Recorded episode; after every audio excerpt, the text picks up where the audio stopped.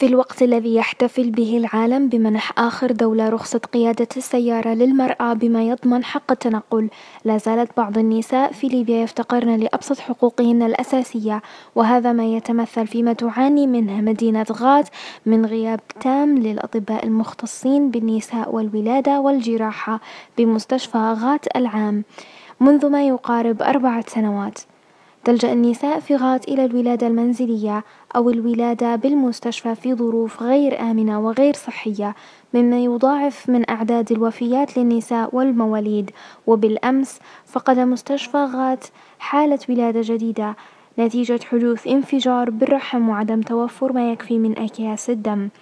تعمل الأمم المتحدة ضمن أهداف التنمية المستدامة على خفض معدل وفيات الأمومة بالدول النامية والجماعات الفقيرة.